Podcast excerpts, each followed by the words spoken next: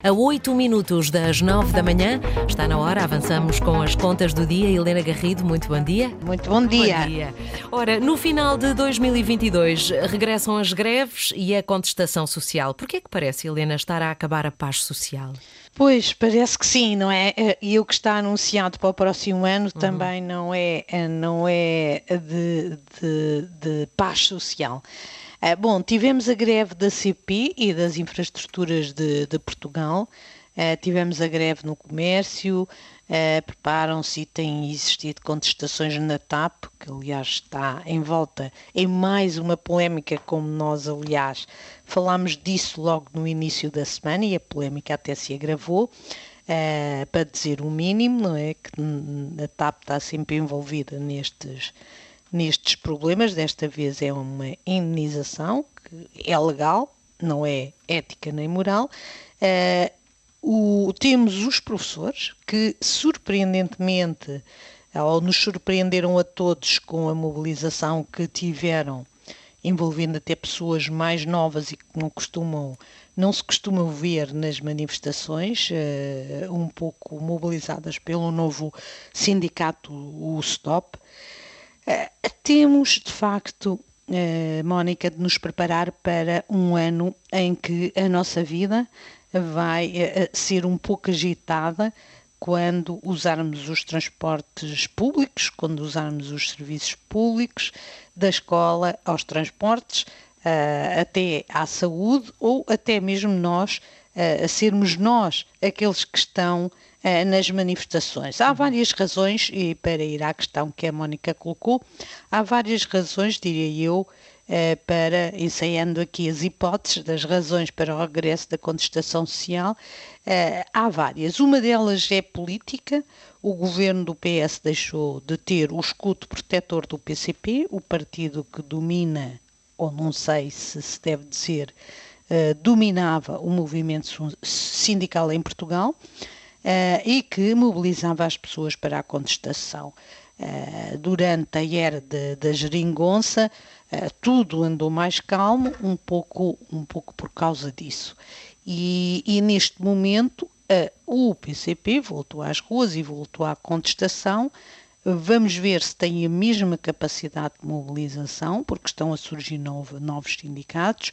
O caso dos professores uh, por exemplo, que foram mobilizados por este novo, novo sindicato, o STOP, também uh, revela que a FEMPROF não soube perceber como os professores estavam estavam uh, desconfortáveis, para dizer o mínimo, uhum. em relação quer às propostas do Ministro da Educação, uh, quer à, à acumulação do, do, que tem sido o passado na vida dos professores, com a, com a, a não reposição dos salários, eh, porque neste caso os professores têm razões de queixa e vamos para a segunda razão, que são as razões económicas, as razões de acumulação de capital de queixa em relação à, à forma como o governo tem gerido a situação. Os professores têm eh, uma delas, uma delas é aquela que está relacionada com o facto de nunca, verdadeiramente, nunca se ter reposto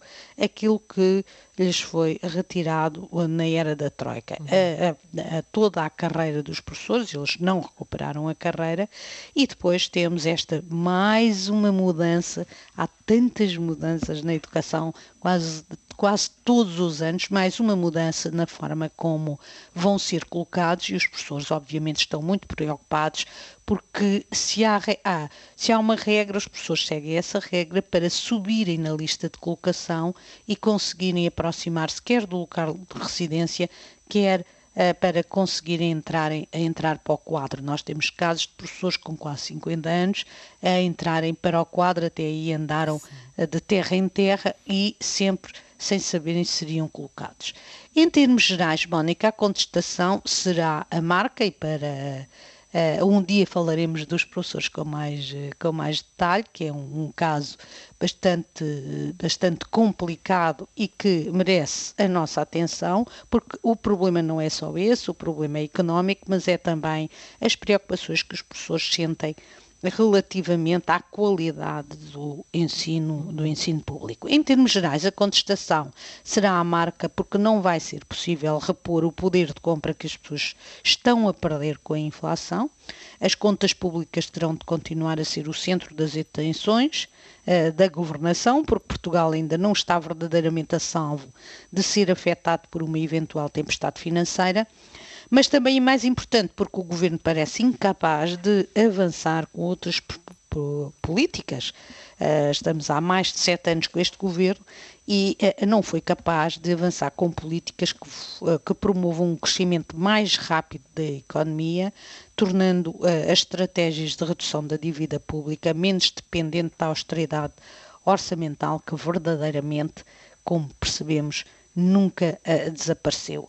O tempo está a revelar uh, realidades, uh, o tempo limpa todas as ficções e a, a, a, realidade de uma austeridade escondida nos últimos anos para conseguir os objetivos de redução do déficit, não está em causa os objetivos, o objetivo, obviamente que o objetivo, esse objetivo é muito importante, a forma como o atingimos é que podemos considerar que é discutível. Uhum. Uh, e hoje vemos o estado da saúde, vemos o estado da educação, vemos o estado dos serviços públicos e, e a saúde é, infelizmente, o, exemplo mais dramático e a, continu, a, a, continuada falta de dinheiro vai impedir que se atualizem os salários, até porque em, o combate à inflação assim o recomenda. Mónica, neste final de 2022 começámos a ver os primeiros Uh, os primeiros, uh, as primeiras imagens do que vai ser 2023. 2023, um ano em que nos temos de preparar para o regresso em força da contestação social. Muito bem, Helena Garrido, vamos ficar até amanhã. atentos até amanhã. As contas do dia vão ficar disponíveis no RTP Play. Antena 1, mais perto de si.